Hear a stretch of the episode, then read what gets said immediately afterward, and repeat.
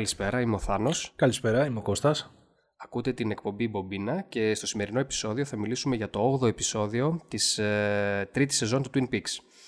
Ε, βασικά είχαμε σαν σκοπό να κάνουμε αυτό που κάναμε και στα προηγούμενα επεισόδια και να αναφέρουμε τα σημαντικότερα σημεία ε, του συγκεκριμένου επεισοδίου, αλλά επειδή αυτό το επεισόδιο ε, είναι δύσκολο στη δομή του και δεν έχει μια γραμμική αφήγηση, ε, είπαμε να το πιάσουμε χρονικά ανάλογα με το πώς είδαμε τα πράγματα. Με λίγα λόγια, τι ψωνάρα ήταν αυτή ρε φίλε; Ε, καλά ρε φίλε, εντάξει. τι να λέμε τώρα. λοιπόν, ε, οκ. Okay. Ήμασταν ήδη μπριζωμένοι από το προηγούμενο που ο Κούπερ ε, με έντεχνο τρόπο απέδρασε από την ε, φυλακή, σαν κύριος, έτσι με το συνεργάτη του τον Ρέι. Ε, τους ακολουθούμε στο αυτοκίνητο και από ό,τι καταλαβαίνουμε προσπαθούν να συνεχίζουν την αποστολή τους. Βλέπουμε ότι ο κακός ο Κούπερ, ο Mr. C, έχει μια συγκεκριμένη αποστολή να βρει κάποιες ε, συντεταγμένες. Χρειάζεται πάλι αυτές τις πληροφορίες που ζητάει συνεχώς από τον ε, αλλά αυτός, αλλά ο οποίος από ό,τι καταλαβαίνουμε με έξυπνο τρόπο αρνείται να, τους, να του τις ε, δώσει. Βασικά όχι ακριβώς αρνείται, είναι σαν να λέει ότι πιστεύει ότι είναι τόσο σημαντικές ώστε θέλει να βγάλει και λεφτά από αυτό. Ναι, ναι, ναι, ναι ακριβώς. Ε, βλέπουμε τον ε, κακό Κούπερ να, με το κινητό του να στέλνει κάποιο μήνυμα για να αλλάξει τις πινακίδες του αυτοκινήτου. Τη βασικά κυνηγούσαν ένα φορτηγό. Και...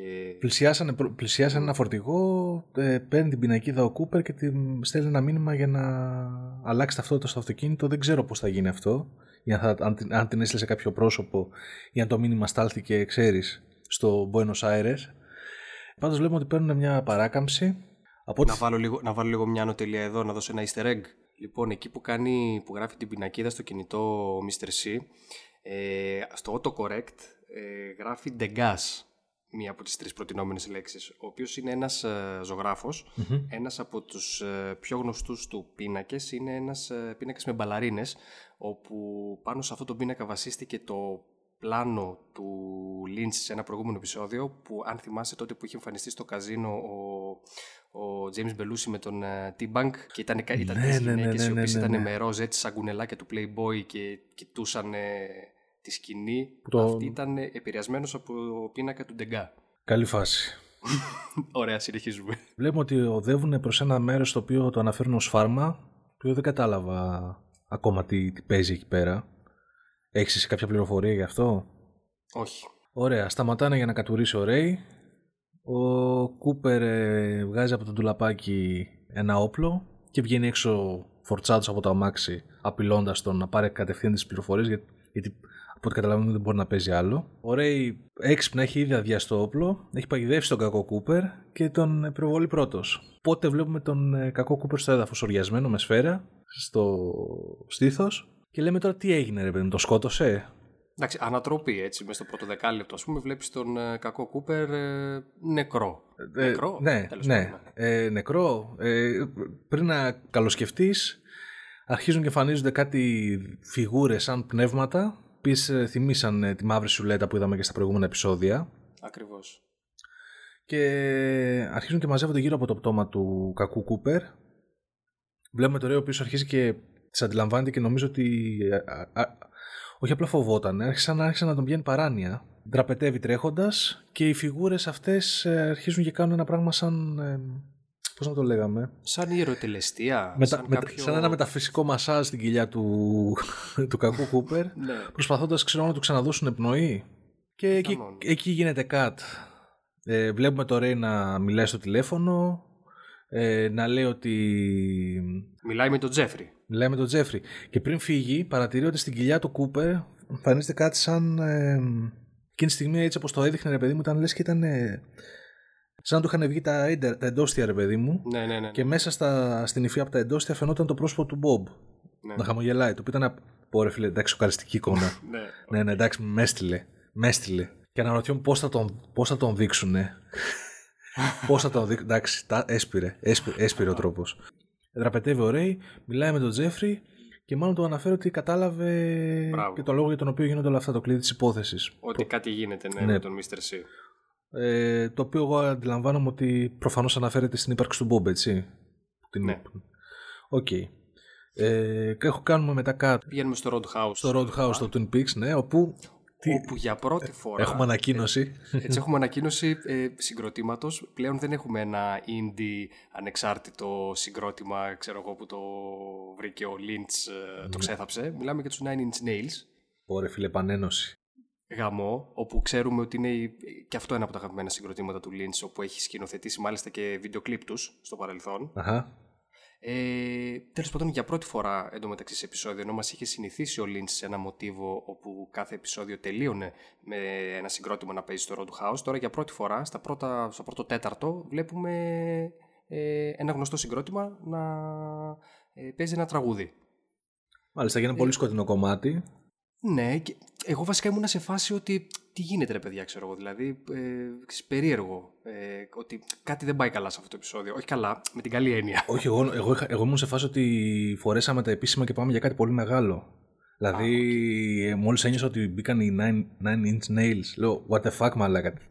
Παίζει, ναι, να, ναι, ναι. παίζει να είναι επεισοδιάρα αυτό. Δεν, δεν, δεν, Έλα ρε. Όχι, εγώ κατάλαβα ότι ε, σίγουρα θα, ότι είναι κάτι, θα δούμε κάτι διαφορετικό. Παίζουν για 5-6 λεπτά ανενόχλητοι. Στο δείχνει όλο ο Lynch. Ναι, και παίζουν και καινούριο τραγούδι το οποίο θα βγει στο επερχόμενο άλμπου. Γαμάτο, γαμάτο κομμάτι. Έτσι. Ε, και μόλις τελειώνει το κομμάτι, η ηχό ρε παιδί μου του, του κομματιού συνδυάζεται με το ηχητικό μοντάζ της, ε, της επόμενης σκηνής που επιστρέφουμε εκεί πέρα στο, ε, στο σημείο που είχε, που είχε πεθάνει με ερωτηματικό ο κακός Κούπερ ο οποίος ε, σηκώνεται ξαφνικά και τον βλέπουμε ζωντανό και εντάξει, δεν έχει εξηγηθεί τελείως ακόμα, αλλά νομίζω ότι έχουν αρχίσει και δίνουν πολλά πράγματα όσον αφορά τη, τη, τη, φύση του. Και από εκεί και πέρα μετά νομίζω ότι είναι το, το δεύτερο, αυτό, αυτό κράτησε περίπου ένα τέταρτο. Από εκεί και πέρα, η υπόλοιπη μισή ώρα του επεισοδίου είναι κάτι τελείως διαφορετικό, το οποίο δεν μοιάζει με τίποτα πώ έχω δει μέχρι στιγμής αυτή τη σειρά. Έτσι. Και Ποια, ε, κάτσε, ε, sorry, ποια σειρά; Μιλάμε. Ε, γενικά, νομίζω, γενικά στις σειρές. γενικά στην τηλεόραση. Γενικά στην τηλεόραση. Εγώ νομίζω ότι με τον καλύτερο τρόπο είναι σαν να, έκανε, να, να, να ήταν ένας συγκερασμό του κινηματογραφικού παρελθόντος του Lynch και του τηλεοπτικού παρόντος. Συνδύασε τι να πω, με τον καλύτερο τρόπο έτσι τον πειραματισμό του Eraserhead και του Inland Empire μαζί με ε, την αρρώστια του Βλεβελούδου και του σουρεαλισμό του Mulholland Drive και του Lost Highway με ένα, με ένα απίστευτο τρόπο. Όχι μόνο αυτό και είχε μέσα και σκηνές που άμα δεις ε, σε αυτά που θα ακολουθήσουν και θα τα περιγράψουμε βέβαια σε λεπτομέρεια μετά ε, μου θύμισαν και σκηνές από τις πρώτες του ταινίες μικρού μήκους που χρησιμοποιούσε ξέρω εγώ stop motion animation και μοντέλα Έχουμε μοντέλα σε κάποιες σκηνές μετά και stop motion animation, το οποίο ήταν απίστευτο. Πριν, πριν αναλύσουμε το τι γίνεται, να, να πω εγώ ρε παιδί μου ότι έτσι όπως το είδα και για, για ποιο λόγο είναι σημαντικό το επεισόδιο, επιχειρεί να, να πάει στα origins της μυθολογίας. Και έχουμε ένα επεισόδιο το οποίο μου θύμισε σε χρειά το αντίστοιχο επεισόδιο στο Lost, το, το Across the Sea, το οποίο, μέχρι, το οποίο δεν έμοιαζε με κανένα άλλο επεισόδιο από εκείνη τη σειρά Δηλαδή, ενώ είχαμε ξέρω, τα κλασικά επεισόδια στο νησί με τους ε, ναυαγούς, τα flashback, τα flash forward, όλα τα, τα μοτίβα που είχαμε γνωρίσει. Λίγο πριν το φινάλε έρχεται αυτό το επεισόδιο το οποίο σε βγάζει τελείως από τα νερά σου, δεν χρησιμοποιεί κανένα από τους γνωστούς χαρακτήρες της σειράς και σου διηγείται πηγαίνοντας πάρα πολύ πίσω το origin όλης της μυθολογίας. Τώρα, εντάξει, το, το πόσο το πέτυχε εκείνο το επεισόδιο είναι θέμα άλλης συζήτησης. Ε, εγώ πιστεύω ότι κάτι αντίστοιχο εδώ πέρα επιχειρείται, αλλά σε πολύ, μεγα... σε πολύ πιο μεγαλειώδη κλίμακα και με πολύ μεγαλύτερη επιτυχία. Για πάμε, για ξεκινά να... Λοιπόν, ε, μεταφερόμαστε στο Νέο ε, 16 Ιουλίου του 1945. Μάλιστα. Ε, να πούμε ότι από το έγχρωμο γυρίζουμε στο ασπρόμαυρο. Ε, και αυτό που βλέπουμε είναι η έκρηξη της ατομικής βόμβας. Μια πυρηνική, μια, η πυρηνική έκρηξη. Πυρηνική δοκιμή Trinity, ε, όπου αρχίζει η κάμερα και δείχνει το τοπίο από μακριά, έτσι, μια, την, την, την κοιλάδα. Και αρχίζει και ζουμάρει η κάμερα προς, την, προς το κέντρο της έκρηξης. Στο μανιτάρι. Το οποίο ρε φίλε ήταν απίστευτο Απίστευτη σκηνή, δεν ξέρω πώς το αίσθησε. Εντάξει, προφανώς είχε CGI μέσα, προφανώς είχε και background φωτογραφίες και τέτοια. Ήταν τρομερή σε Κάνς. Ναι, ήταν, ήτανε μεγαλειώδες, ε, μεγαλειώδη σκηνή. Και μάλιστα, ε, πώς το ένιωσα εγώ, όταν μπήκε μέσα στο μανιτάρι, μέσα στην έκρηξη και έγινε έγχρωμο και άρχισαν οι φωτιές ε, και όλα αυτά τα... Οι αλυσιδωτές αντιδράσεις, ναι, και τα σωματίδια ναι, και ο χώρος σωματιδίων. Ρε φίλε, μου θύμισε λες και ήταν ένας πειραγμένος μάλικ του δέντρου της ζωής ναι, ναι. Ε, σε συνδυασμό με τις ε, μικροφωτογραφίες που έχει χρησιμοποιήσει ο Ρανόφσκι στο Fountain αλλά στο, στο Lynch στυλ. Μαζί με τις ε, χαοτικές ε, σεκάνς ε, του Kubrick στο 2001 Space Odyssey. Μπράβο, καθώς μπράβο. μεταπηδάς από... Ναι. Αυτό Και, ακριβ- και, να, και, και να υπενθυμίσουμε ότι μιλάμε για τηλεοπτικό επεισόδιο, έτσι. Δηλαδή, αυτό το πράγμα, ε, ε, εγώ νομίζω ότι δεν χωρούσε σε τηλεοπτικό δέκτη. Εγώ θέλω να το δω σε IMAX. Ναι, και προφανώς ε, γίνεται ακόμη πιο επιτακτικό το να, ε, πώς το λένε, μετά το τέλος της σειράς να πάρουμε τα super duper ε, high resolution Blu-rays. Δεν το συζητάω. Εννοείται. Τι να πω ρε εσύ, ε, θες να περιγράψουμε πρώτα το τι γίνεται και μετά να αρχίσουμε τις υποθέσεις για να μην το χάσουμε; Ναι, άντε, ναι, ας, ας συνεχίσουμε λίγο με την Ωραία, ιστορία. οπότε στην ουσία εστιάζουμε μέσα σε- στην ε, ατομική βόμβα, μπαίνουμε στον πυρήνα της, βλέπουμε τις αλυσιδωτές αντιδράσεις, βλέπουμε σωματίδια να χορεύουν. Αρχίζει και μας δείχνει ότι μέσα εκεί γεννάται το κακό κατά κάποιο τρόπο. Ε, ναι, αναφέρεσαι τώρα στη σφαίρα που δει, βλέπουμε τον Bob. Αναφέρομαι στο γεγονός ότι μας παρουσιάζει για δεύτερη φορά το, το, το τέρας που είδαμε μέσα στο γυάλινο κουτί του πρώτου επεισοδίου, αυτό το άμορφο άσπρο πράγμα, Ναι. το οποίο είναι σαν να ξερνάει μια σειρά από σωματίδιας αυγά στο, στο κενό ναι. και ανάμεσά τους υπάρχει και μια, ένα αυγό πιο σφαιρικό ρε παιδί μου που είναι φαν- μέσα του φαίνεται το πρόσωπο του Bob. Ναι, ναι, που ουσιαστικά τώρα ναι, ε, είναι η γέννηση του Bob ή είναι ε, η- το γεγονός ότι εστάλει ο Bob στον κόσμο. Ναι, έλα Μμ. μου ντε. Μμ. Ε, βέβαια, ενδιάμεσα υπήρχε και μια, και μια σκηνή που είδαμε στο con- το convenience store, Ναι, βενζινάδικο, όπου βλέπουμε ένα γαμάτο, ένα υπεργαμάτο stop motion animation ναι, ναι. ε, με τις φιγούρες που περνάνε μπροστά. Είναι αντίστοιχες προ- μάλλον με τις φιγούρες που α, ανασταίνουν τον κακό Κούπερ στην αρχή του επεισοδίου. Ναι, ναι, οι οποίες, τις οποίες βλέπουμε άτακτα να μαζεύονται εκεί πέρα και να Ε, Μπράβο. πολλαπλασιάζονται. Και Που αναβοσβήνουν τα φώτα, υπάρχουν κάτι... υπάρχει έντονη ομ- με μια μορφή Ομίχλη. ομίχλης ναι, που Μπράβο. κινείται. Ναι, ναι, ναι. Παρακάτω. Λοιπόν, μετά έχουμε... Ναι, μετά βλέπουμε το πλάσμα που προανέφερες που τέλος πάντων ξερνάει όλο αυτό το... αυτές τις σφαίρες και τα αυγά που μέσα είναι ο Μπομπ και μετά μεταφερόμαστε στη θάλασσα που είναι αντίστοιχη με τη θάλασσα που είχαμε δει στο τρίτο επεισόδιο τον, ε, τον Κούπερ να μπαίνει στο Red Room τρίτο ή τέταρτο, το τρίτο νομίζω ήταν Ναι, ναι. ήταν αντίστοιχη, στην αρχή του τρίτου ήταν ε, και βλέπουμε Μάλλον, που το, μα- μάλλον εκεί που είδαμε τον Κούπερ να φεύγει από το Red Room, να πέφτει στην ανυπαρξία και να εμφανίζεται σε εκείνο το περίεργο δωμάτιο με την τυφλή κοπέλα. μπράβο, μπράβο, μπράβο Όπου χτυ- Ναι, ναι. Όπου βλέπουμε να υπάρχει έτσι ένα, ένας βράχος πάνω στον οποίο υπάρχει ένα σπίτι, Τεράστιο κτίριο, ναι. τε, τεράστιο κτίριο όπου κάνει ένα zoom μέσα από ένα παράθυρο, μπαίνουμε μέσα στο, στο εσωτερικό του όπου βλέπουμε τον ε, γνωστό μας γίγαντα Μμμ. ε, ο οποίος παρεμπιπτόντως εξακολουθεί στα credits να είναι με ερωτηματικά οπότε δεν ξέρουμε αν είναι ο γίγαντας εν τέλει. Ε, γυρίζουμε πάλι στο ασπρόμαυρο και υπάρχει μέσα στο δωμάτιο και μια γυναίκα Αχα. ε, όπου τραγουδάει η γυναίκα. Υπάρχει έτσι μια ψηλοφασαρία και υπάρχει και ένα κοδωνοειδές σχήμα σαν τέλος πάντων, μια καμπάνα. Το οποίο το, ξανα, το έχουμε ξαναδεί. Μπράβο, στο Red Room όταν είχε βγει μαζί με τη γυναίκα ο Κούπερ ψηλά στο διάστημα. Ναι, ναι. Ε, όπου τέλος πάντων πηγαίνει ο γίγαντας και είναι σαν να το απενεργοποιεί, σαν να, δεν ξέρω, φάνηκε σαν, σαν, ε, σαν να κλείνει το συναγερμό. Βασικά ναι, το βλέπω ενεργοποιημένο ρε παιδί μου, σαν να όντως, σαν να, σαν να μετράει κάτι και εκείνη τη στιγμή έχει πιάσει τέρματα και πάει ο, ο γίγαντας το απενεργοποιεί, το αποσυμπιέζει, δεν ξέρω, πάντως ε, κάνει κάτι αντίστοιχο με αυτό που είχε κάνει και η, η τυφλή κοπέλα όταν, είχε δει τον, ε, όταν την είχε συναντήσει ο Κούπερ. Τώρα το τι είναι αυτές οι κατασκευές, αυτό να αποτελεί μυστήριο από το τρίτο επεισόδιο. Πραγματικά θέλω να, να δω ναι. πώς θα τις εξηγήσει. Ναι. Τώρα διαισθάνονται το, το κακό στην ανθρωπότητα, ε, την ισορροπία καλού-κακού, τη διαταράσσεται, την ύπαρξη Ε, κακού, δεν ξέρω. ναι, υπάρχει μια θεωρία ότι αυτό παίζει να είναι και το White Lodge. Εννοείς όλο το κτίριο με το γίγαντα. Α, ναι. Ναι, ναι, ναι, ναι. ναι. ναι. Τέλος πάντων μετά βλέπουμε ουσιαστικά τον γίγαντα να πηγαίνει σε έναν, στον πάνω όροφο του σπιτιού όπου υπάρχει ε, ένας κινηματογράφος. Γαμάτο. Γαμάτο και σαν μεταφορά ρε εσύ. Γαμάτο. Ε, και όχι μόνο αυτό, βασικά είναι ο, ο ίδιος χώρος που έχει χρησιμοποιηθεί στο Mulholland Drive. Και λέω τι μου θυμίζει. Σοβαρά μιλάς. ναι, ρε φίλε, ναι, ρε φίλε.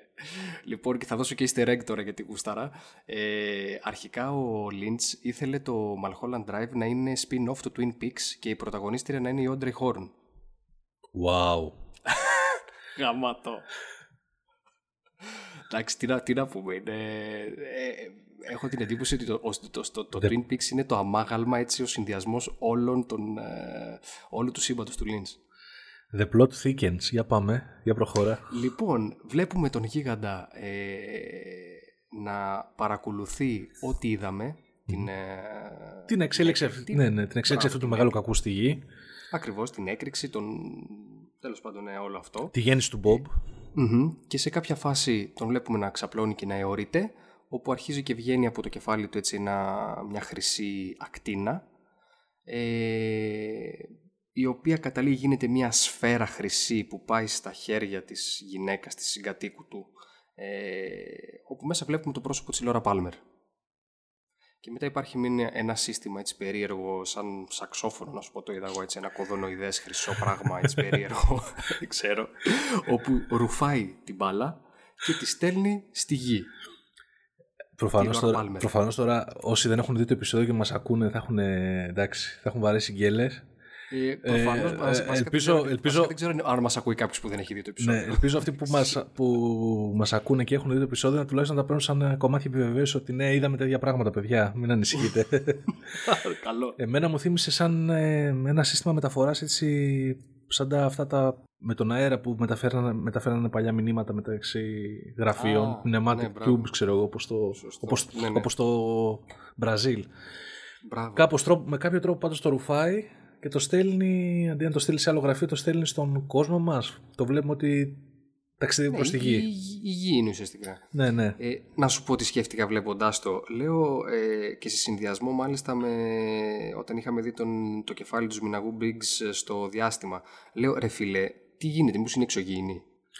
Εντάξει, προφανώς παιδιά, σε όλα αυτά τα, σε όλα αυτά τα serial, το πρώτο πράγμα που σου καλεί στο μυαλό, ρε ναι, είναι και πιο, το πιο εύκολο, πιο εύκολη λύση είναι ότι ναι, μήπως μιλάμε για εξωγήινους. Δεν ξέρω εσύ ακόμα. Δεν ξέρω. Εμένα ίσως μου έδωσε την αίσθηση ότι έτσι όπως ήταν σκηνοθετημένο, μου θύμισε παλιά sci-fi ε, χρειά παλιών sci-fi ταινιών που ξέρεις που ξέρω εγώ τα, τα υπέρτατα πλάσματα να, μας, να κοιτάνε τη γη από μια εικόνα, από ένα τετράγωνο και να σχεδιάζουν. Ναι. Ίσως παίζει με το τι, με, τις, με το τι περιμένουμε. Ε, γενικά μου φάνηκε σαν μια πολύ δημιουργική και φοβερή ιδέα στο να, να δείξει το πώς μας παρακολουθούν αυτά τα πνεύματα μέσα από ναι. μια οθόνη σινεμά. Ήταν πολύ γαμάτο. Ε, λοιπόν, μετά μεταφερόμαστε το 1956, όπου βλέπουμε πάλι μία ε, και ένα αυγό. Ε, το οποίο αυγό πιθανότατα είναι το ξέρασε αυτό το πλάσμα που έβγαλε, που ξέρασε και τη σφαίρα με τον Bob. Ναι, ναι. Είδα, το είδαμε να ξερνάει πολλά τέτοια αυγά. Ναι, και μάλιστα ένα, ένα ξέφυγε από την πορεία ουσιαστικά. Ναι, ναι. Πιθανότατα είναι αυτό. Βέβαια, εκείνο είχε γίνει κάποια χρόνια πριν, αλλά τέλος πάντων τώρα χωροχρονικά αυτά ξέρεις, πάντα παίζουν. Ε, μέσα από το αυγό τώρα βγαίνει ένα πλάσμα το οποίο μοιάζει λίγο με βάτραχο, με κατσαρίδα, ε, με δεν ξέρω, ε, ακρίδα. Με, με πλάσμα του σατανά όπως θα λέει η γιαγιά μου. Μπράβο, ναι, ναι, ναι, ναι, ναι, ένα τέτοιο, ένα δαιμόνιο. ναι, ναι. Ε, το οποίο το βλέπουμε τέλος πάντων να φεύγει. Ε, στα καπάκια ε, μεταφερόμαστε σε ένα έτσι πολύ ατμοσφαιρικό ρομαντικό τοπίο που βλέπουμε ένα ζευγαράκι να ερωτοτροπούν. Νερά παιδιά, ναι. Μπράβο, νερά παιδιά. Ε, βλέποντας ε, βρίσκουν ένα κέρμα κάτω και ξέρω εγώ το θεωρούν ότι είναι τύχη. τύχη ε, έτσι, μια πολύ έτσι ωραία σκηνή. Ε, το οποίο μπορώ να σου πω ότι, συγγνώμη που διακόπτω, ε, η φωτογραφία και ο τρόπος σκηνοθεσίας σε εκείνο το σημείο και πώς ήταν ντυμένα τα παιδιά κτλ. Δηλαδή πραγματικά μου θύμισε λες και λέω. Αν δεν ακούω τα αγγλικά, λες και λέω παλιά ελληνική ταινία, αρέσει. το, το, το, λέει και το ντύσιμό τους και η φωτογραφία. Και το φόρεμα, μπράβο. Και το φόρεμα. Ναι, και ο, ο τρόπος που παίζανε εκείνη την εποχή, το 50 ρε παιδί μου κτλ. Η αθωότητα, μου θύμισε λες και λέω παλιά ελληνική ταινία. Ήταν γαμάτο η ατμόσφαιρα. Μπράβο, μπράβο, όντως. Μετά ε, μεταφερόμαστε πάλι εκεί σε ένα τοπίο ε, ερημικό όπου βλέπουμε τις, ε, να κατεβαίνουν κάποιες σκιές. Ναι. Ο, δύο ουσιαστικά είναι. Ο, ο πρώτος είναι ο...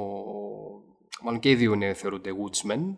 Ε, ο πρώτος είναι μια λεπτή μορφή και ο ένας είναι λίγο πιο, πιο εύσωμος. Ναι ε, οι οποίοι παρενοχλούν, ο οποίος μάλλον ε, ο, ο πρώτος πηγαίνει σε ένα, ε, παρενοχλεί δύο άτομα που είναι μέσα σε ένα αυτοκίνητο, ε, του παρενοχλεί, εντάξει, φωτιά ζητάει ο άνθρωπος ας πούμε για να ανάξει το τσιγάρο του. Τι φωτιά ζητάει ρε φίλε, το μεταξύ καταρχήν ο τύπος ε, είναι, λες και είναι καρβουνιασμένος, λες και έχει βγει μέσα από, ναι. ναι, λες και έχει βγει μέσα από ρηχείο, ένα. Mm, mm, mm. Ε, έχει φωνή, ο οποίο όταν μιλάει λες και είναι ηλεκτρική η φωνή του. Βασικά, όχι μόνο αυτό, ε, παίζει, παίζει και ο ηλεκτρισμός τριγύρω του. Μπράβο, επηρεάζεται, ναι ε, απόκοσμη τελείως παρουσία, ρε παιδί μου. Έχουν χεστεί μέσα, σταματάει να, βγαίνει στο δρόμο, σταματάει ένα αμάξι. Ε, χέζονται οι τύποι μέσα στο αμάξι, καταφέρουν και φεύγουν, ξεφεύγουν και το βλέπουμε μετά πάει σε ένα τοπικό ραδιοφωνικό σταθμό. Σωστά; Σωστά. Όπου εκεί πέρα παίζει ε, ένας DJ της εποχής, ξέρω εγώ, το, ένα, κλασ, ε, ένα κλασικό κομμάτι, το οποίο το ακούουν όλοι κάτι εκεί πέρα στην γύρω περιοχή. Sorry να βάλω εδώ και εδώ ένα easter egg. Για βάλε. για το κομμάτι. Λοιπόν, το κομμάτι ε, είναι ένα κλασικό τέλος πάντων κομμάτι της ε, δεκαετίας ε, των ε, Platters όπου στο συγκρότημα ένα από τα μέλη λέγεται David Lynch. ναι, okay. είναι, είναι το συγκρότημα βασικά το πιο γνωστό τους τραγούδι είναι το Only You. Κατάλαβα. Mm, okay. Ο, οπότε μπαίνει μέσα, βλέπουμε τη ρεσεψιονίστ πάει την αρπάζει από το κεφάλι και τη συνθλίβει τελείως το, το κρανίο. Ε, πολύ σπλάτερ σκηνή. Πολύ σπλάτερ, δε φίλε, όντως. Ε, και μετά μπαίνει μέσα στο τέτοιο, στο δωμάτιο που παίζει ο DJ, ξέρω εγώ, το, το πιάνει και αυτό το κρανίο, ξέρω εγώ, για να το συνθλίψει και αρπάζει και το μικρόφωνο και αρχίζει εκεί πέρα και απαγγέλνει ένα, μια στοιχομηθεία. Να πούμε τι λέει. Αχα. This is the water and this is the well. Drink full and descend. The horse is the white of the eyes and dark within. Φίλε, δεν ξέρω. Ε, εν τω μεταξύ, βλέπουμε και τους ε, ακροατές να αρχίζουν να ζαλίζονται και να λιποθυμάνε στην πόλη, ακούγοντας αυτά τα λόγια. Πρόσεξες πότε λιποθυμάνε; Λιποθυμάνε όταν μιλάει για το άλογο. Δεν ξέρω αν έχει σχέση. Δεν ξέρω αν αρχίσαν να λιποθυμάνε, ξέρεις, να αρχίσουν να το χάνουν όταν ε, άρπαξε το μικρόφωνο. Ε, μου θύμισε εσύ εικόνες ε, της αποκαλύψεως, τελείως.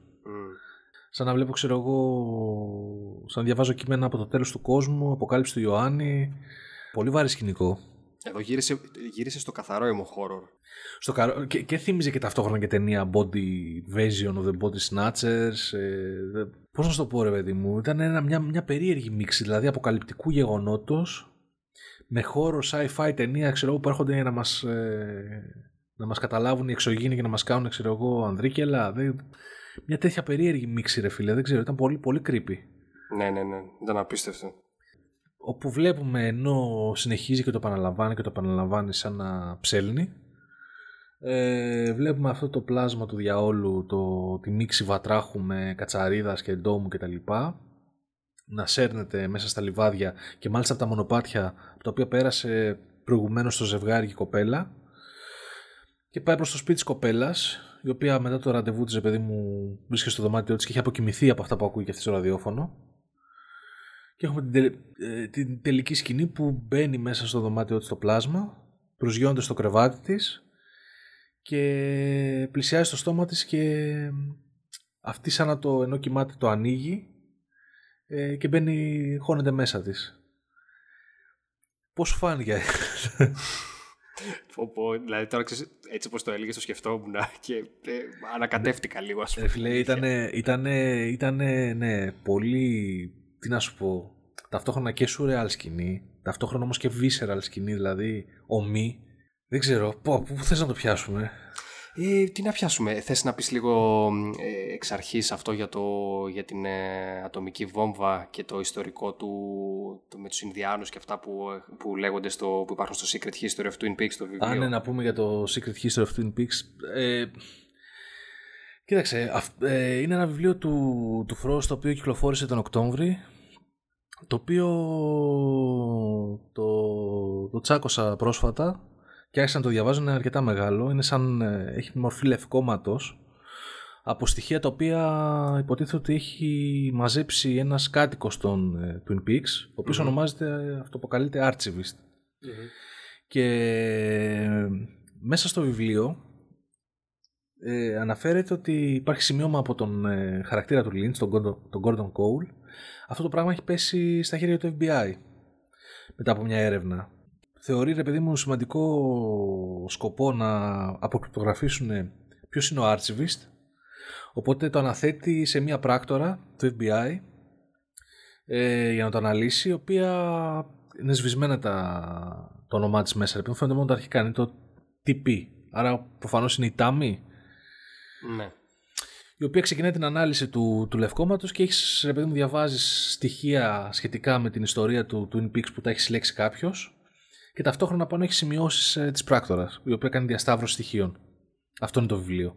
Εντάξει, προφανώς έχει μέσα πράγματα μέχρι το σημείο που έχω διαβάσει που, που σπολεριάζουν ε, λίγο για την ατμόσφαιρα αυτού του επεισοδίου. Δηλαδή, ε, ε, αν τα έχεις δει, ίσως να μην σου έρθει τόσο σφαλιάρα. Εγώ δεν τα είχα δει πριν το επεισόδιο, δεν τα είχα διαβάσει. Ε, Πάντως γίνεται αναφορά στην, ε, στο γεγονός για να τα συνοψίσω ότι Γενικά υπάρχει ε, ιστορία μεταφυσικού στο Twin Peaks προατομικής και συγκεκριμένα έχει να κάνει με φυλές Ινδιάνων ε, ε, από πολύ παλιά, αυτό που αναφέρει και ο Χοκ. Ε, είναι αναφορά ρε παιδί μου και σε αυτό που κάνει ο Frost μέσα στο βιβλίο είναι ότι μπλέκει κανονικά ιστορικά γεγονότα της Αμερικής με μυθοπλασία όπως κάνει κάτι ανάλογο Dan Brown ε, οπότε έχουμε διάφορες αποστολές που είχαν οι Αμερικάνοι με τον πρόεδρο Τζέφερσον το 1800 που προσπαθούσαν ρε παιδί μου να εξερευνήσουν την αχαρτογράφητη Αμερική προς τη Δύση. Εποχής τώρα μιλάμε Revenant φάση. Mm-hmm. 19ος. Ε, ναι, ναι, ναι. ναι, ναι. Ε, τώρα μιλάμε για 1805-1807. Μιλάμε για γνωστές αποστολές που, έχουν, που σταλθήκαν εξερευνητές όπως ο Λιούις ε, για να φτάσουν μέχρι Ειρηνικό ωκεανό. Ε, και παίρνει αυτά τα πραγματικά ιστορικά πρόσωπα και στην ουσία ρε παιδί μου μέσα στο βιβλίο έχει και καλά απόκριφα γράμματά τους ρε παιδί μου τα οποία δεν έχουν δημοσιοποιηθεί στα οποία αναφέρουν ότι έχουν περάσει από την περιοχή των ε, Twin Peaks όπως το αναφέρουν η περιοχή με τα, με τα δύο βουνά και τον καταράκτη ε, προσπαθώντας να ανοίξουν ε, το Northwest Passage δηλαδή το οποίο μάλιστα ήταν και το αρχικό όνομα της σειράς έτσι για το Twin Peaks. ναι. Α, γεια σου. Ε, όπου πάνε ε, στην ουσία ρε παιδί μου η αποστολή τους είναι πέρα από τη χαρτογράφηση να έρθουν σε επαφή με φυλές Ινδιάνων όπου ακούγεται, ακούγονται πολλά μεταφυσικά, μεταφυσικές ιστορίες για αυτούς και συναντάνε μια φυλή η οποία υποτίθεται ότι ζει σε εκείνη την περιοχή που είναι πρόγονη του, της φυλής του Χοκ είναι η Νέζ Πέρς, έτσι. Ναι, ναι. Ε, ε, ε, και όπου ο αρχηγός ε, της φυλής τους υποδέχεται και τους... Ε, Γενικώς υπάρχει μια συνομιλία, τους λέει ότι επικοινωνούν με ανώτερα στο βουνό και τους ε, δίνει μάλιστα και ένα δαχτυλίδι το οποίο είναι το γνωστό σε εμάς δαχτυλίδι το οποίο μάλιστα κάνει εντύπωση στους εξερευνητές ότι πώς βρέθηκε ένα τέτοιο είδους κοψοτέχνημα το οποίο θα μπορούσε να είναι από την, ε, μάλλον είναι από την Ευρώπη, πρέπει να το έχει φτιάξει με μεταλλουργός. Δεν παίζει να το έχουν φτιάξει Ινδιάνοι αυτό το πράγμα. Πώς βρέθηκε στα χέρια τους, μάλλον λέει το, το ανταλλάξανε σε εμπόριο με τους Γάλλους. Προσπαθούν να, να το ρωτήσουν πράγματα γι' αυτό. Τους λέει ότι τσατίζει το αρχηγό της φυλής. Ε, τους τους λένε ότι δεν πρέπει να το φορέσουν. Υπάρχουν μετά καταγραφές των εξερευνητών οι οποίοι προσπαθούν να συνεχίσουν την εξερεύνηση στην περιοχή. Προφανώς πάνε και προς την σπηλιά της Κουκουβάγιας. Έχουμε γράμματα που βλέπουν ε, πώς το λένε, ψευδεστήσεις, ακούνε φωνές μέσα στα δάση, mm. βλέπουν περίεργες καταστάσεις. Ε, έχουμε μετά αναφορές, ξέρω εγώ, για την, ε, μετά από χρόνια, το 1870, για, την, ε, για τη φυλή του, του Χοκ, ε, που προσπαθεί ο Αμερικάνικος στρατός να την εξορίσει από, τα, από τον τόπο στον οποίο ζει. Ναι. Θέλει να πάρει τις εκτάσεις εκεί πέρα τέλος πάντων. Mm-hmm με άσχημο τρόπο και ο, ο αρχηγός της φυλής ε, χρησιμοποιεί δυνάμεις από το βουνό για να ξεφύγει από τους στρατιώτες και οδηγεί τους, ε, τους ανθρώπους του σε ένα μονοπάτι λες και περάσανε μέσα από το βουνο Έχει μετά αναφορά σε χρυσοθύρες οι οποίοι έρχονται κατά, κατά, μεγάλα, κατά μεγάλους αριθμούς στην περιοχή μετέπειτα οι οποίοι υποτίθεται ότι και με βάση αυτούς ιδρύθηκε και η πόλη χρυσοθύρες και κατά, και κατά κάποιο τρόπο μαζί και πάρα πολύ ξυλοκόπη γιατί ήταν και η υλοτομία εκείνη την εποχή ήταν μεγάλος θησαυρός, παιδί μου. Οπότε έχουμε μάζοξη πολλών τέτοιων ανθρώπων, ντυμένων όπως. Δεν, δεν αναφέρει κάτι με στο βιβλίο, αλλά φαντάζομαι όπως με τον τρόπο που βλέπουμε ντυμένους στα πνεύματα αυτά, τα μαύρα. Ω, κατάλαβα. Οι οποίοι και αυτοί μπαίνουν κατά λάθος μέσα στη σπηλιά με την κουκου... της κουκουβάγια, της γνωστή σπηλιά που μπήκε και ο Κούπερ με τους υπόλοιπους ναι. στο τέτοιο. Με τα, με τα σύμβολα που Ναι, χάνω... μπράβο, χάνονται μερικοί μέσα. Μετά έχει, έχω... έχει, έχει, πολύ ψωμί. Έχει ψωμί πολύ. Ναι, ναι, ναι. Ε... Να ρωτήσω, έχει ένα χαρακτήρα μέσα Douglas Milford; Σου λέει κάτι.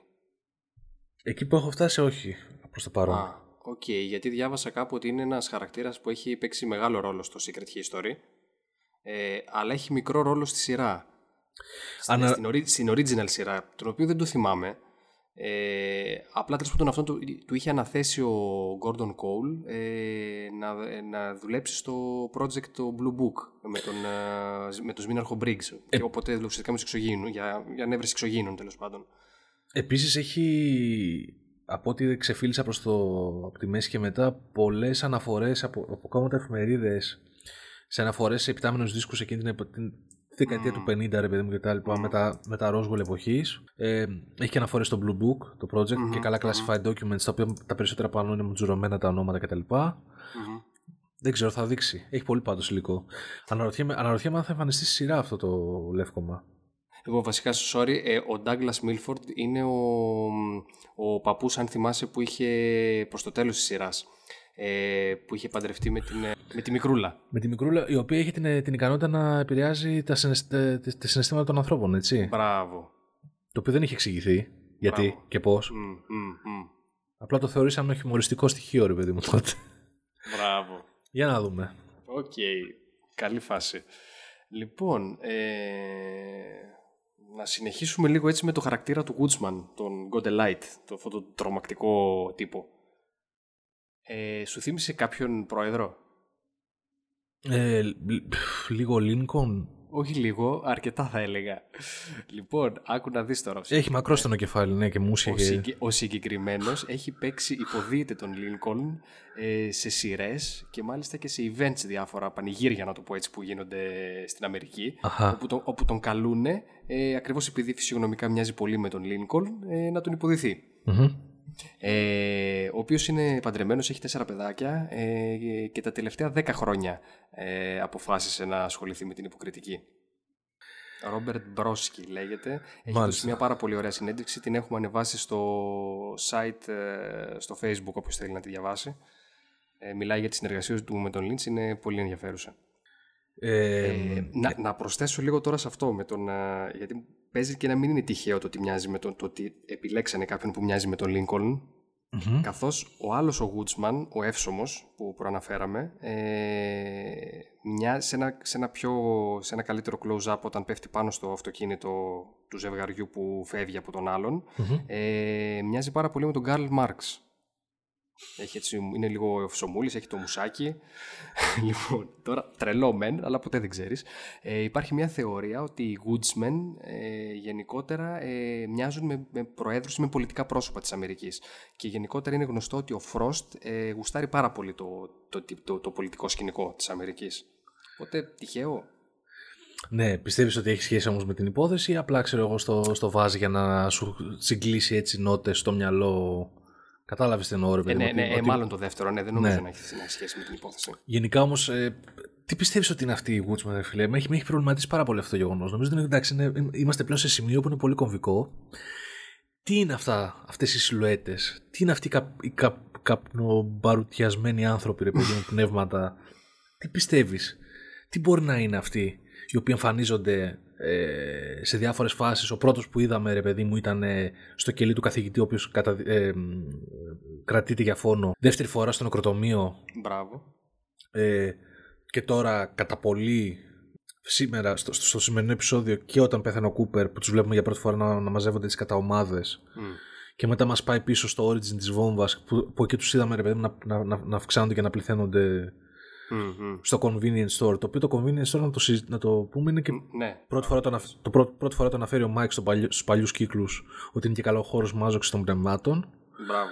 Μαζευόμαστε πάνω από το convenience store. Πιο convenience store τότε που να φανταζόμασταν; Ε, βασικά το είχε αναφέρει και να συμπληρώσω και ο Φίλιπ Τζέφρις, ο χαρακτήρας που παιδιόταν ο David Bowie στο Μπράβο. Fire Walk With Me, όπου είχε πει ακ- ακριβώς ότι listen to me carefully, I saw one of their meetings, ενώντας ε, τη συνάντηση των πνευμάτων και λέει αυτό ότι ήταν πάνω από το convenience store. Ο οποίος μας φαίνεται πολύ περπατημένος, έτσι. Ο... οποίος- Φαίνεται ότι έχει ταξιδέψει πολύ στο, Μπράβο. στον- στο, στο απόκοσμο ο τύπος. Μπράβο. Κοίτα, δεν μου φαίνονται ότι είναι καλά πλασματάκια. Εντάξει, Να το πω αυτός και σι- έτσι. Δηλαδή, ναι, προφανώς τώρα ο άλλος έχει θερήσει το, το, το, όλο το ραδιοφωνικό σταθμό έτσι, έκανε, τους πήρε τα κεφάλια.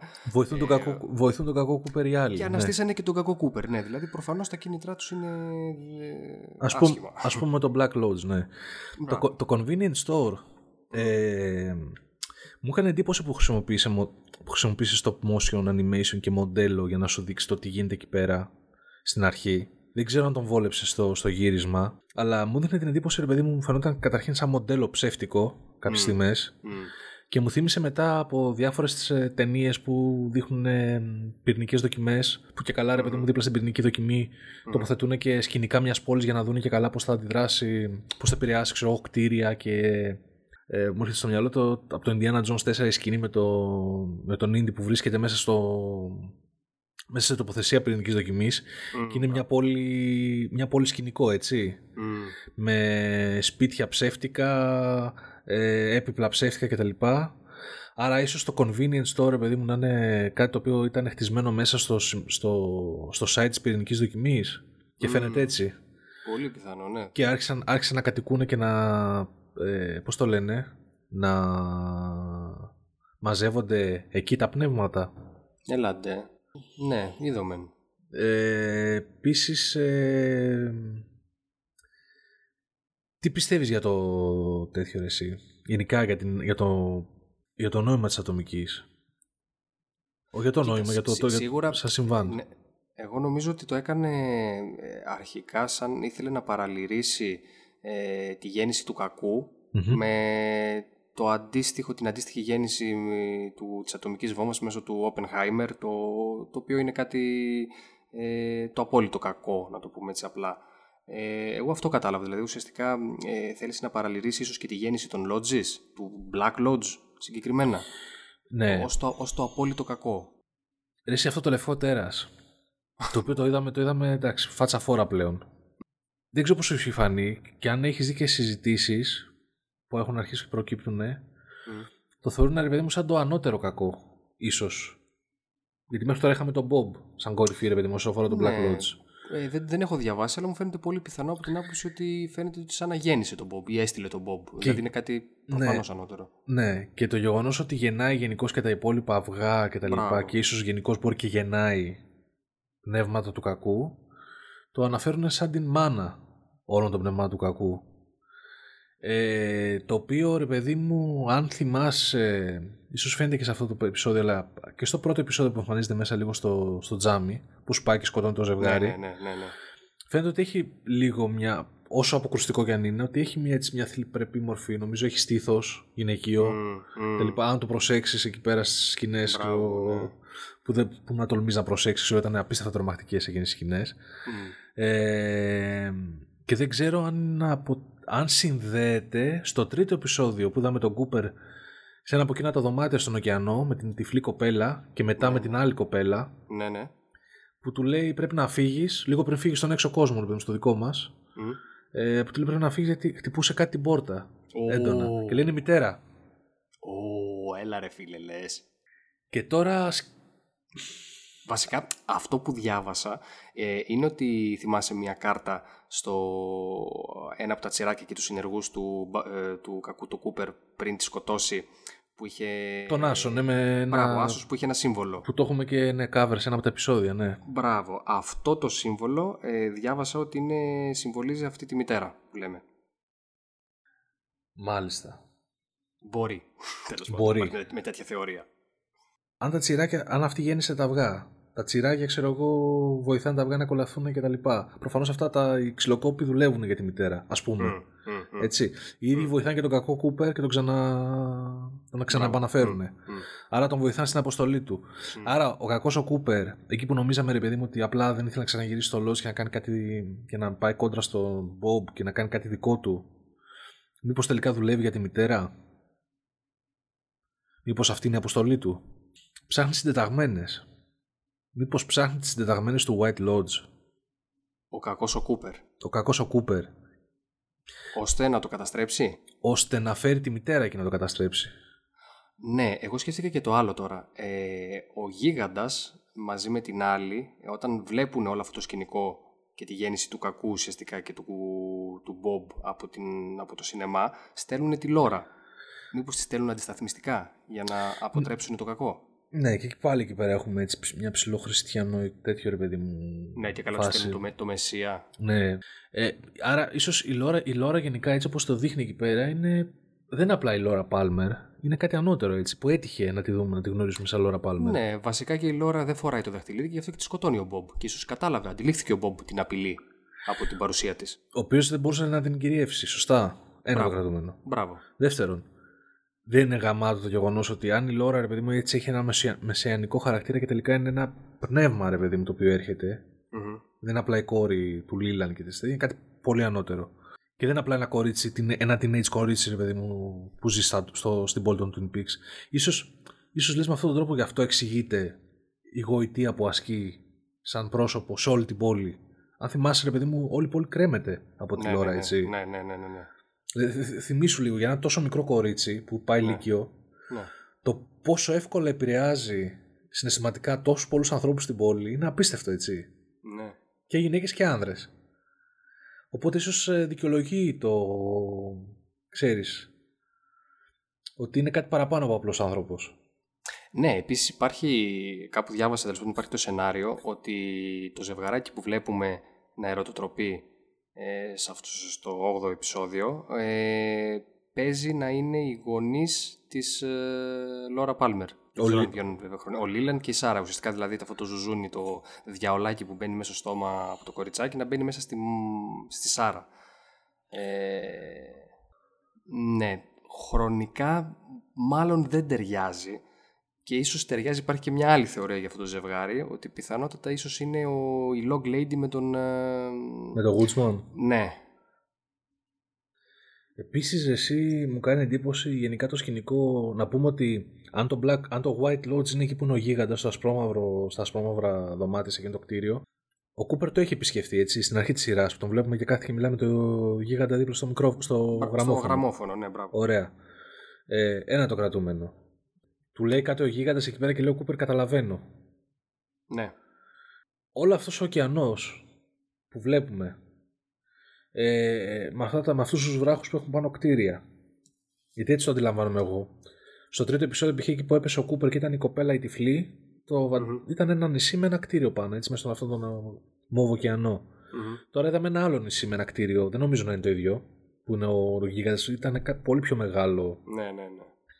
Ε, λες να είναι, ρε παιδί μου, ξέρω εγώ, αυτές οι νησίδες, να είναι τα διάφορα, ξέρω εγώ, διάφορες τοποθεσίες στον κόσμο των πνευμάτων του, του White Lodge, του Black Lodge και οτιδήποτε άλλο μπορεί να υπάρχουν σε αυτόν τον κόσμο. Δηλαδή σκέψτε το σαν έναν παράλληλο κόσμο. ρε παιδί μου. Τώρα το, το μυαλό μου πάει σε φάση πώς έχουμε το... Πώς είχαμε ρε παιδί μου στην ομίχλη στο, στο, στο Stranger Things, τον άλλον κόσμο, Α, κατάλαβα τι λες, ναι. Ο οποίος όμως θυμάσαι ότι υπήρχε. επικοινωνούσε, ρε παιδί μου. Δηλαδή, Μπράβο, μπράβο. Ναι. και μάλιστα σε σημεία του δικού μας κόσμου βρίσκαν αντιστοίχηση στον άλλον κόσμο. Ε, μήπως π.χ. αν το White Lodge είναι κάπου εκεί ένα νησί στον ωκεανό και ένα κτίριο. Το Black Lodge ένα άλλο νησί. Το τάδε ένα άλλο νησί. Το τάδε άλλο νησί. Δεν ξέρω πόσα υπάρχουν. Ε, και αντίστοιχα από τη δικιά μας πλευρά ε, υπάρχουν ε, πύλες όπως το Twin Peaks ξέρω που μπορείς να, να πας κατευθείαν εκεί από το δικό μας κόσμο.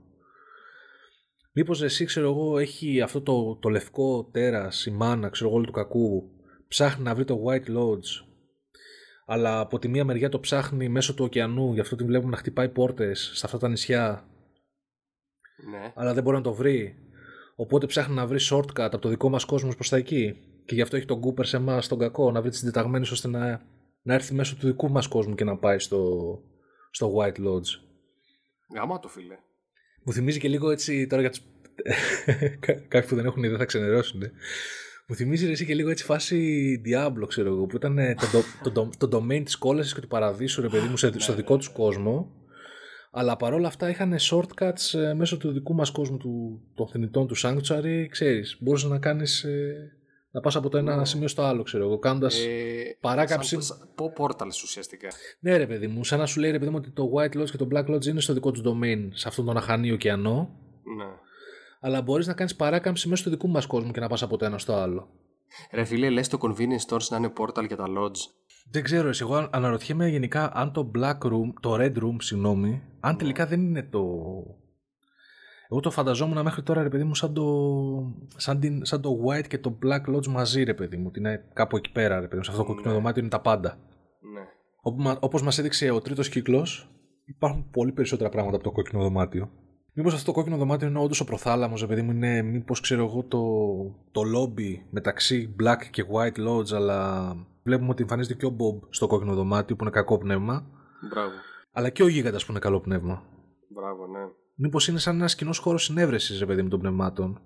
Αλλά το κάθε πνεύμα μετά μπορεί να πάει μόνο στο δικό του lodge. Ξέρουμε ότι ο, ο, ο Σμιναγός μπορούσε και επισκεφτόταν το White Lodge, σωστά; Ναι, αυτό είναι σίγουρο, ναι. Και ξέρουμε ότι ο Κούπερ ζητάει συντεταγμένες. Όπως αντίστοιχα δεν έψαχνε και ο, ο, ο Earl. Ο Earl στο παλιό συντεταγμένες για να βρει τον Black Lodge. Μπράβο, μπράβο, ναι. Δεν ξέρω, ρε φίλε. Δεν ξέρω. Τώρα Να είναι. δούμε, για να δούμε.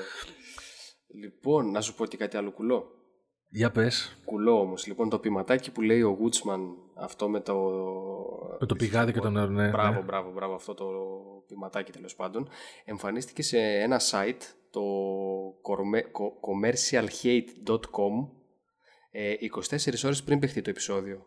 Ε, δεν έχει αναφερθεί καμία σχέση του site είτε με την εταιρεία διανομής ε, του, του Twin Peaks είτε οτιδήποτε δεν, δεν, δεν έχει καμία σχέση πολλοί λέγανε μήπως επειδή το site αυτό μ, έχει έδρα την, ε, το Ηνωμένο Βασίλειο μήπως επειδή παίζεται λίγο νωρίτερα το επεισόδιο εκεί κάποιος το είδε και το ανέβασε αλλά τελικά δεν ισχύει Αχα. ε, και είναι ακριβώς το ίδιο ποίημα, απλά αντί για descent, εκεί που λέει, ε, πώς λέει, ε, and, ε, drink full and descent, λέει drink full and ascent. Το Αχα. αντίστοιχο. Αυτό. Ήταν μοναδικό το επεισόδιο. Είχε μέσα χοντρό zoom για το origin της μυθολογίας. Αφήνοντας όμως και κάποια πράγματα, ρε παιδί μου, να αρχίσει να τα, σκ- να, ακόμα να, τα- να, να, να τα αναρωτιέσαι και να προσπαθείς να τα δέσει. Αλλά πέρα από αυτά, ήταν ταυτόχρονα και ένα έργο τέχνης, ρε παιδί μου, ο τρόπος που τα παρουσίασε. Φίλε, ήταν art house cinema στην τηλεόραση. Ναι, ναι. Δηλαδή δεν νομίζω ότι έχει ξαναγίνει αυτό. Ε, φ- θεωρώ ότι θα μνημονεύεται το συγκεκριμένο επεισόδιο μετά από πολλά χρόνια και θα λέμε ότι πω που θυμάσαι τότε το 2017 που είχε παιχτεί και, και αυτό. Ναι, ναι, ναι, ναι. Ε, Χωρίς υπερβολή. Δηλαδή ε, δεν νομίζω ότι. Δεν, δεν ξέρω, παιδιά, αν κάποιος από εκεί έξω έχει δει κάτι τόσο μεγαλειώδες, τόσο διε- εναλλακτικό, πειραματικό ε, σε τηλεόραση, ας μας πει. Εντάξει, τουλάχιστον φαντάζομαι ότι και οι υπεύθυνοι του, του Showtime που ε, υπογράψανε για να παιχτεί η σειρά, νομίζω ότι δεν φανταζόντουσαν ότι θα βγει στη μέση τέτοιο επεισόδιο. Με την καμία όμως, έτσι. Ποιος το περίμενε, δηλαδή, σκέψου ότι μέχρι στιγμής είχαμε μια γραμμική, γραμμική, όσο μπορείς να πεις, ας πούμε, στο μυαλό του Λίντς, γραμμική ροή των γεγονότων. Είχαμε, ρε παιδί μου, βλέπαμε κάποια συγκεκριμένα πράγματα. Αυτό ήταν ε, mind, mind fuck, mind blowing, ένα εντελώς άλλο πράγμα. Ναι. Ε, δεν ξέρω, να παίξω λίγο και το δικηγόρο του διαβόλου. Ε, δεν ξέρω αν ήταν ε, έτοιμο το τηλεοπτικό κοινό να δει κάτι τέτοιο. Τώρα θα μου πεις, ε, ε, τι εννοώ.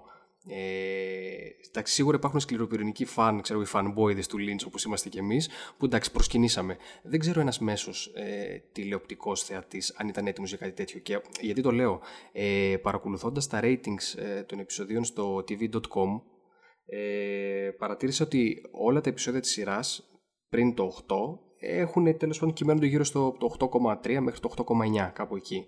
Το συγκεκριμένο έχει 4,5. Ναι, εντάξει. Εντάξει, μπορώ να το καταλάβω. Εντάξει. Ε, αλλά ίσως αυτό βοηθήσει να ξεχωρίσει και το κοινό ρε παιδί μου στα υπόλοιπα επεισόδια. Δηλαδή θα μπουν οι φανατικοί της σειράς. Φανατικοί. Τέλος πάντων, αυτοί που νιώθουν το κοινό το κοινό της του Twin Peaks. Αυτό το εννοώ ρε παιδί μου οι θεατές οι οποίοι ρε παιδί μου γουστάρουν να ροφήξουν τη σειρά με αυτόν τον τρόπο, με, αυτή, με αυτό το ρυθμό. Ναι, στο ρε παιδί μου, έτσι είναι τα, τα, τα αρρωστάκια. Δεν τα αρρωστάκια, εντάξει, δεν είναι αυτό. Νομίζω ότι, ότι πλέον ρε παιδί μου έχει μεγαλώσει τόσο, πάρα, έχει μεγαλώσει τόσο πολύ το τοπίο της τηλεόρασης. Που, υπάρχει, που υπάρχουν. Νομίζω ότι υπάρχουν πολύ περισσότερες σειρές από ό,τι γούστα. Mm. Ειλικρινά. Yeah. Ναι. Τουλάχιστον από, από, πολύ περισσότερες σειρές από, από τα mainstream έως και ειδικά γούστα, ρε παιδί μου. Ναι, ισχύει το, το γεγονός ότι έρχεται αυτή η σειρά και δεν σου προκαλεί απλά νοσταλγία. Έτσι, δεν σου θυμίζει γιατί το 92 ήταν πολύ μπροστά για την εποχή της. Σου θυμίζει και το 17 γιατί είναι πολύ μπροστά για την εποχή της αυτή τη στιγμή. Και σου δίνει και να νιώσεις παιδί μου πράγματα τα οποία αυτό που λες, θα έβλεπες art house cinema τα οποία πλέον δύσκολα τα, τα, δύσκολα τα βλέπεις στο σινεμά όσο, περνάνε, όσο περνάει ο καιρός. Ναι. Ε, πόσο μάλλον στην τηλεόραση. Ναι, και πόσο μάλλον στην τηλεόραση. Και ίσως δώσει και ένας μου αρέσει ο Λίντ, ώστε να μεταφερθούν τέτοιου είδους ε, διηγήσεις ε, στην τηλεόραση, να πάρουν τέτοια ρίσκα και να δημιουργηθούν και άλλες σειρές. Που να στείλει Twin Peaks, παιδί που να, και να βάλουν σουρεάλ μέσα. Ε, και να στηριχθούν στο σουρεαλισμό και στο art house cinema και να μην τους νοιάζει το πώς ε, κυλάει, το πώς θα τεμαχίσουν τον τηλεοπτικό χρόνο. Βλέπεις εδώ πέρα φίλε ότι μα, ο, ο τύπος ναι. play έτσι όπως, όπως γουστάρει. Ναι, μακάρι. Αυτό ακούγεται πάρα πολύ promising Λε... και ωραίο. Αλλά ρε φίλε, δεν ξέρω αν δεν έχεις το όνομα του Lynch από πίσω, αν θα μπορούσε να το κάνει κάποιος. Κατάλαβες κάποιος ε, που δεν είναι ιδιαίτερα γνωστός. Δεν ξέρω. Μόνο και μόνο, μόνο, και μόνο επειδή ας πούμε, το Twin Peaks έχει, έχει ακολούθους. Εντάξει, θα εγώ πιστεύω ρε παιδί μου ότι ίσως ε, αν, αν δώσει ένασμα σε θεατές που είναι τηλεο, τηλεορασάκιδες, ρε παιδί μου, κυνηγάνε τις σειρές σαν τρελή. Αλλά δεν έτυχε να έχουν δει το παλιό, game, το παλιό Twin Peaks. αλλά είναι φανατικοί π.χ. Game of Thrones και όλα τα σχετικά. Ναι, είναι, ναι, ναι. είναι αστέρια σε αυτά. Ίσως, αν τους βάλει ρε παιδί μου σε φάση ότι προφανώς θα πήραν πρέφα γιατί έγινε αυτός ο κακός χαμός με το Twin Peaks. Άλλο ένα event στην τηλεόραση που πρέπει να παρακολουθήσω αν, φα, αν τους φάνηκε λίγο αμήχανο το να το πιάσουν τον τρίτο κύκλο, ίσως να τους δώσει ένα ένασμα να πάνε να το δουν από την αρχή και νομίζω ότι ίσως το αγαπήσουν αν το δουν συνολικά. Δεν ξέρω, το, ε, το έχουμε ξαναπεί αυτό. Ε, ε, έχω την εντύπωση ότι το σημερινό κοινό ότι δεν μπορεί να. ότι δύσκολα θα, θα δει έτσι με, με, τον, με ενθουσιασμό το, τη, τη, τη, σειρά του 90. Εγώ πιστεύω ρε παιδί μου ότι βλέποντας το που το, που το πηγαίνει και από πού ξεκινάει, ότι νομίζω ότι ένα σεβαστό κομμάτι του σημερινού κοινού μπορεί ίσως να πέσει και να ερωτευτεί αυτή τη σειρά, ρε παιδί μου. Για να δούμε. Ε, εν τω μεταξύ έχουμε ένα κενό. Να... Θα, το επόμενο επεισόδιο θα παιχτεί την άλλη εβδομάδα. Ε, όπου εμένα μου ακούγεται νορμάλ αυτό, διότι πού να χωνέψει τέτοια επεισόδια άρα μέσα σε ναι, 7 νομίζω, μόλις μέρες. Νομίζω, νομίζω, νομίζω ναι, ότι ίσω ίσως και το κάνει και επίτηδες. Δεν ξέρω αν βολέψει ναι. και λόγω προγράμματος, αλλά ίσως ναι. ε, το, το, το σερβίραν ωραία. Γιατί είναι πολύ, πολύ, πολύ κομβικό επεισόδιο. Και Εμένα... είναι επεισόδιο το οποίο, ναι, δηλαδή μπορείς να το δεις άνετα, δεύτερη, μάλλον ε, ναι, και... δεύτερη και τρίτη φορά. Ε, να πούμε τι να περιμένουμε από το επόμενο επεισόδιο; Δεν έχω ιδέα. Φίλε, ε... πραγματικά all bets are off. δηλαδή... Ειλικρινά και μετά από αυτή, το, από αυτό το, από αυτή την παύση μιας εβδομάδας αναρωτιέμαι πώς θα το ξαναπιάσει μετά από αυτό. Ναι. Ίσως το πιάσει σαν να μην συνέβη τίποτα ρε παιδί μου. Ξέρεις, μας, μας πάει προς, πάλι προς ανθρωποκεντρικό στυλ. Επιστρέψουμε στο Twin Peaks και δούμε χαρακτήρες γνωστούς. Μπράβο. Μήπως, ε... δούμε, μήπως δούμε και Audrey Horn, Leland, Palmer, πιθανότατα. Τώρα εντάξει, ναι. Εγώ δεν μπορώ να έλεγα στα προηγούμενα επεισόδια πρέπει να γίνει αυτό, άντε μακάρι να δούμε αυτό, μακάρι να ξυπνήσει ο τώρα ρε φίλε, ειλικρινά δεν, δεν νιώθω, νιώθω ότι δεν είμαι σε θέση να συζητήσω κάτι. Έτσι, έτσι, έτσι, έτσι, έτσι πραγματικά. Μας κάλυψε απόλυτα το συγκεκριμένο. Εγώ να πω ότι θα ήθελα να δώσω ένα επεισόδιο στο Roadhouse αφού ξεκίνησα με τους Nine Inch Nails να μας δείξει και λίγο Rammstein. ναι, ρε φίλε. γιατί γαμάτο δεν θα ήταν. όντως, όντως. Ένα καινούριο τραγουδάκι, γιατί όχι. Λοιπόν, ε, να ευχαριστήσουμε που μας ακούσατε. Ναι, παιδιά. Ε, να ευχαριστήσουμε επίσης ε, τον ε, Nick GML για τα σχόλια που μας στέλνει. Nick ε, πραγματικά είναι πάρα πολύ εύστοχα και γουστάρουμε. Ε, όπως επίσης και τον Λάζαρο για τα, για τα καλά του λόγια. Ε, έτσι μας δίνεται κίνητρο και έναυσμα για να συνεχίζουμε. Ε, εννοείται ότι μας βρίσκεται σε Twitter και στο SoundCloud και στο Facebook στέλνετε σχόλια. Στα iTunes άμα έχετε στο, στο, στα iTunes άμα έχετε iPhone, στο Android άμα έχετε αντίστοιχα άλλες εφαρμογές για podcasts. Ε, να πηγαίνετε σινεμά, να βλέπετε Twin Peaks. Ό, όσοι έχετε ξεκινήσει από τον τρίτο κύκλο, κάντε το καλό και πιάστε το από την αρχή. και πείτε μας αν σας φαίνεται, πώς σας φαίνεται. Πότο. θα κάνουμε, θα, εγώ θα το λέω, θα το λέω. Θα κάνουμε ειδικό podcast για αυτό ρε φίλε, δεν θα σας ναι, αφήσω έτσι. έτσι, έτσι, έτσι. Έγινε, για χαρά. Ωραία, για χαρά.